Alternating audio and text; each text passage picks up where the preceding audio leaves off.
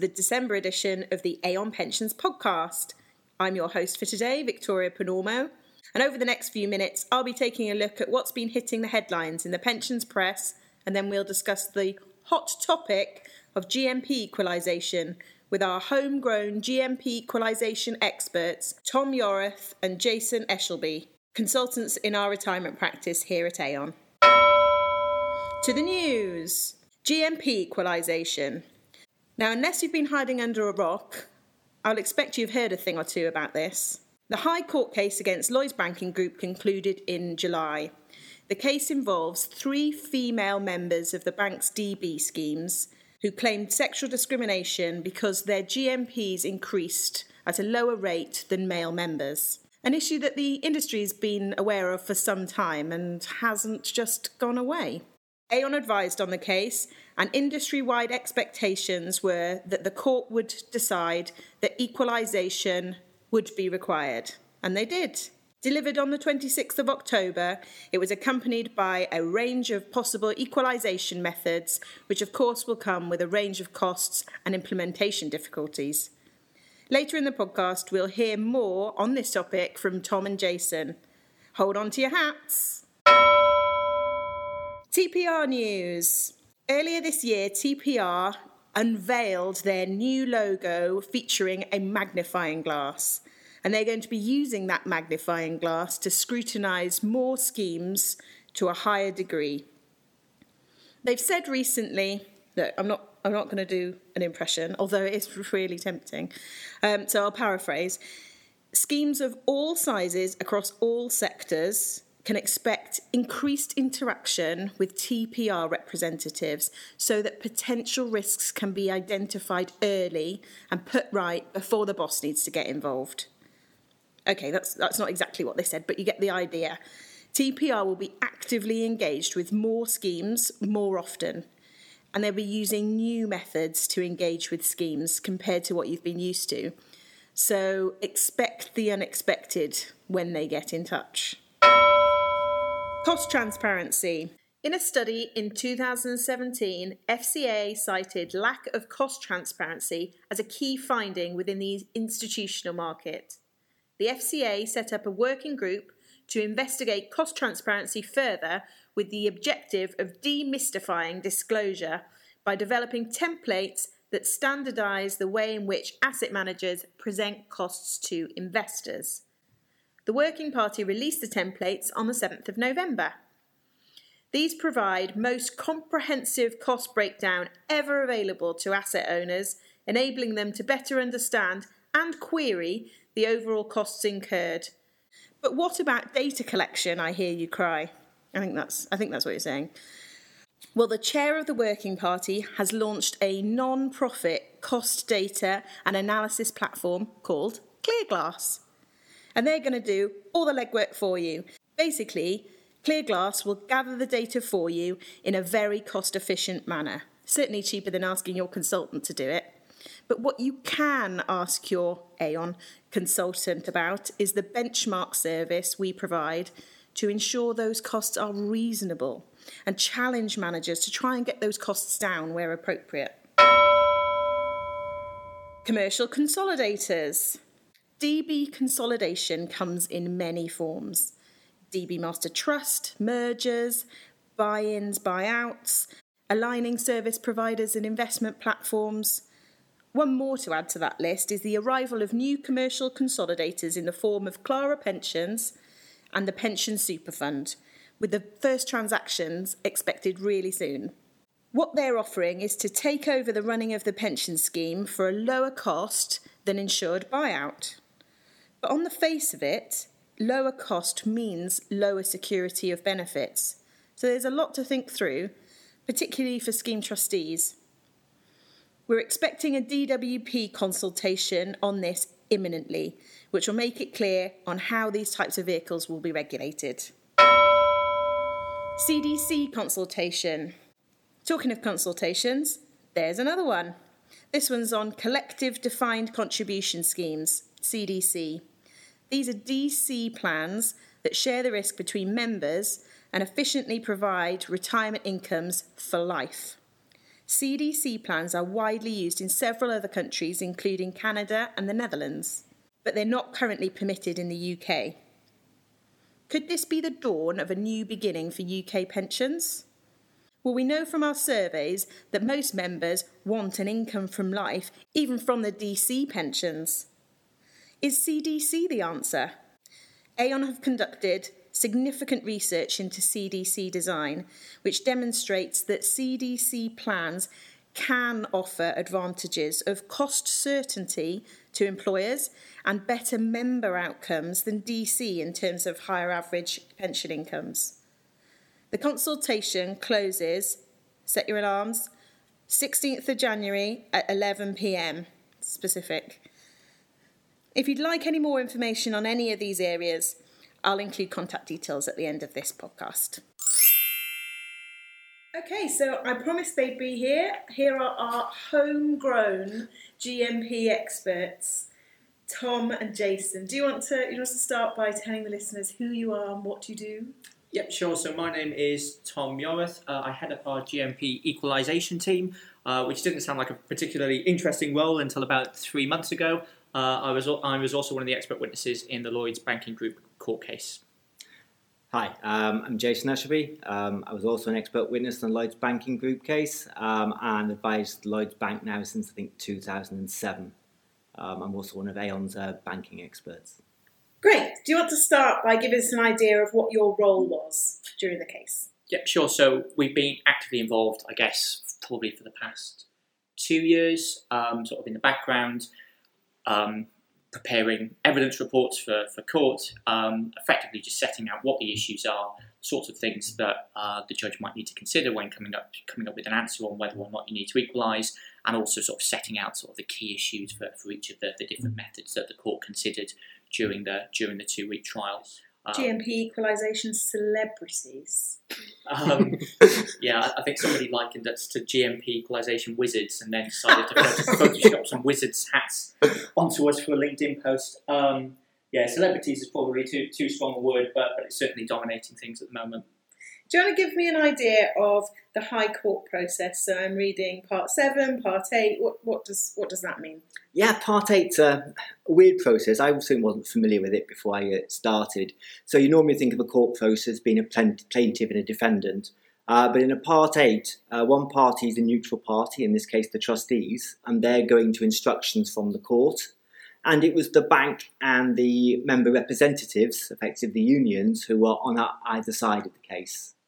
Uh, but also other parties can join. So we also had the DWP and uh, HMAT. HMAT also joined the case. So presumably to provide that clarity, someone had to get the judge up to speed. That was kind of the whole court, pre- court process itself, and that was quite a, a surprise to me. Um, the the whole education was about, or the QCs each taking the judge through their separate issues, and the judge was really open in his thought process as he was going through, explaining what he didn't understand, where his mind was going, and that did allow the QCs to adjust what they were saying throughout the process, which was uh, fascinating. Um, I discussed it with the QCs afterwards, and they did say it was a slightly unusual process. Some judges play their cards much closer to the chest, but Justice Morgan was really open in his thoughts. Ready the for the next one. The, the point about Justice Morgan being very, very clear is an interesting one because it also runs into the judgment. So I'm sure most people listening to this podcast probably haven't read the sort of 170 pages GMP equalisation uh, judgment, although I, I, can strongly recommend it as bedtime reading. yeah. So, um, but it is a very, very well written judgment. He's very, very clear in terms of you know this is a judgment that whilst it clearly applies to the Lloyd's case, it also has repercussions for the wider industry, and therefore, you know, he even he even says, you know, we, I've taken my time in writing this and referencing everything so that the wider industry can pick this up and, and effectively understand it and think about how it applies to their situation. And I think for a subject as almost impenetrable as GMP equalisation, I think it's done a, a, really, really good job in making that judgment quite quite an accessible yeah. read. It was an impressive individual, wasn't he, to listen to in court? Yeah, I'd agree with that. So we know that equalisation is required. Um, the judgment went on to give you equalisation methods. Do you want to just perhaps talk us through some simplified examples? Absolutely fine. So, so there were the best part of eight methods discussed in court. Um, and it's worth noting that those eight methods effectively were almost a spectrum rather than an exhaustive list of every different way that you could you could approach this. Um, there, there were sort of lots of key questions that lead you down sort of to decide deciding which of the methods you, you sort of land on. Um, I would say that probably the, the, the most important distinction, or, or, arguably the most important distinction, is between dual records and uh, GMP conversion. So a dual records approach effectively says you run your administration system, and each year you look at how much will be paid to, to a man and how much will be paid to a woman, and then you decide on how much you would pay to the member depending on, on how those two numbers stack up. There's lots of different ways you could do that comparison, which is why there are so many methods put in front of court. But fundamentally, you're doing a year by year check based on how long the member actually lives, uh, what actual inflation is, etc. So, a, a, very sort of practical administration solution. The other approach then is something called a, a conversion method, where effectively you take a member's benefits, you stick them into a black box, you get rid of the GMPs, you reshape the benefits, and at the end you get a benefit that's equal for a man and a woman. So effectively an, an actuarial calculation. It looks a bit like a pension increase exchange, only without the member consent, and the benefits at the end of that process are, are equalised. And the advantage of that is that it's a once and done approach. You convert somebody's benefits, um, you equalise them at the same time, and you are and you're done much, much easier from an administration perspective. But obviously, one of the things that, that trustees and sponsors would really have to get comfortable with there is the idea of reshaping some of these benefits potentially without their out their consent. So on, on, on one hand, you've got an approach which is administratively very burdensome, um, but you know you're going to get everything right. On the other hand, you've got something where you're effectively relying on the actuary's assumptions to be right, and frankly, an actuary is only going to ever be right on average. They won't be right in all cases. Um, and it's whether or not you can get comfortable with that. But if you can, it's a much, much easier solution to, to, to implement. Um, obviously, it's a lot more nuanced and complicated than that. There's lots of sort of intricate questions as to how you calculate what e- what the equalisation amount is, how much of an uplift are you giving to each member, etc. Um, but I, I, won't try and bore the listeners by uh, or send anyone to sleep by explaining those. Um, yeah. Crikey, is this is this just more work for consultants? I think I think given the size of the exercise, it's probably easy to think of this as a huge administration headache. Um, and that should probably not come as a surprise to anyone, given that we've been storing up problems for the best part of 30 years. But but there is a human element to this, which which you really you, you shouldn't forget. So you, you might have heard me talking about the fact that on a scheme-wide level, this is somewhere between 0 and 4% of, of, of liabilities. And actually, from what we've seen, in about two thirds of cases, it's 1% or less. So on an average basis, it's very, very small. How quickly do you think schemes are going to move on this? Yeah, that's a really good question. So, a number of schemes that I've been speaking to since the judgment are of the view that the easiest way to communicate this will be alongside a pension increase exercise, which for most schemes will often take place in, in April. In lots of cases, this won't be a huge sum of money, so putting it alongside a pension increase almost helps sort of wrap it up in a okay, here's your pension increase and here's a little bit more. Uh, that sort of messaging. So realistically, next April is just not going to be not going to be feasible. We're waiting for guidance from the DWP. Um, HMRC might have to issue guidance, etc. Um, so realistically, I think the fastest any scheme might be able to go is early 2020, potentially April 2020, if you're trying to align it with your pension increase year. Um, I think probably sort of 2021, 2022 um, would be would be my guess. But I think it'll be really really interesting over the next sort of six months to see where schemes land on just how quickly they, they, they want to go. Yeah, it will be important to manage members' expectations because there's been a lot of press around this, and it's going to come a lot of surprise to members if they don't get the first increase until 2022. Uh, but there's some very good reasons why I think companies will schemes will need to work to that kind of timescale. Before we wrap up, is there anything you want to leave our listeners with? I think from, from my perspective, obviously, if it's 2021 or 2022, that sounds like a, a, long way away. But the reason why that process is going to take that length of time is just the amount of work that schemes need to get through. So I think there are some sort of immediate burning bridges that schemes are dealing with now, things like trivial commutations, transfer values, member communications, etc. Then you're probably onto the phase of understanding where your gaps are in your data. Frankly, most schemes, their data isn't in at the moment a good enough shape to, to equalise. Maybe you haven't done your GMP reconciliation, maybe you don't hold the right pension or dependent records, so there's a bit of work to do there around data. You also need to understand what your scheme benefits look like. So, you know, are you a scheme where your benefits lend themselves really easily to one of the methods approved by the court? Do you fall in a bit of an awkward spot between a couple of different methods? There's some thinking you need to do around your benefits. Um, you're then in a situation where you can then make a call on methodology. So, do you prefer dual records? You know, have dual records come online? Have, have the consultancies and the admin providers built those dual record systems? Or does conversion work? What's the DWP have to say about conversion? But realistically, that decision is probably six to 12 months away from most schemes because you can't really get your head around that until you've got the guidance and you've understood your benefits.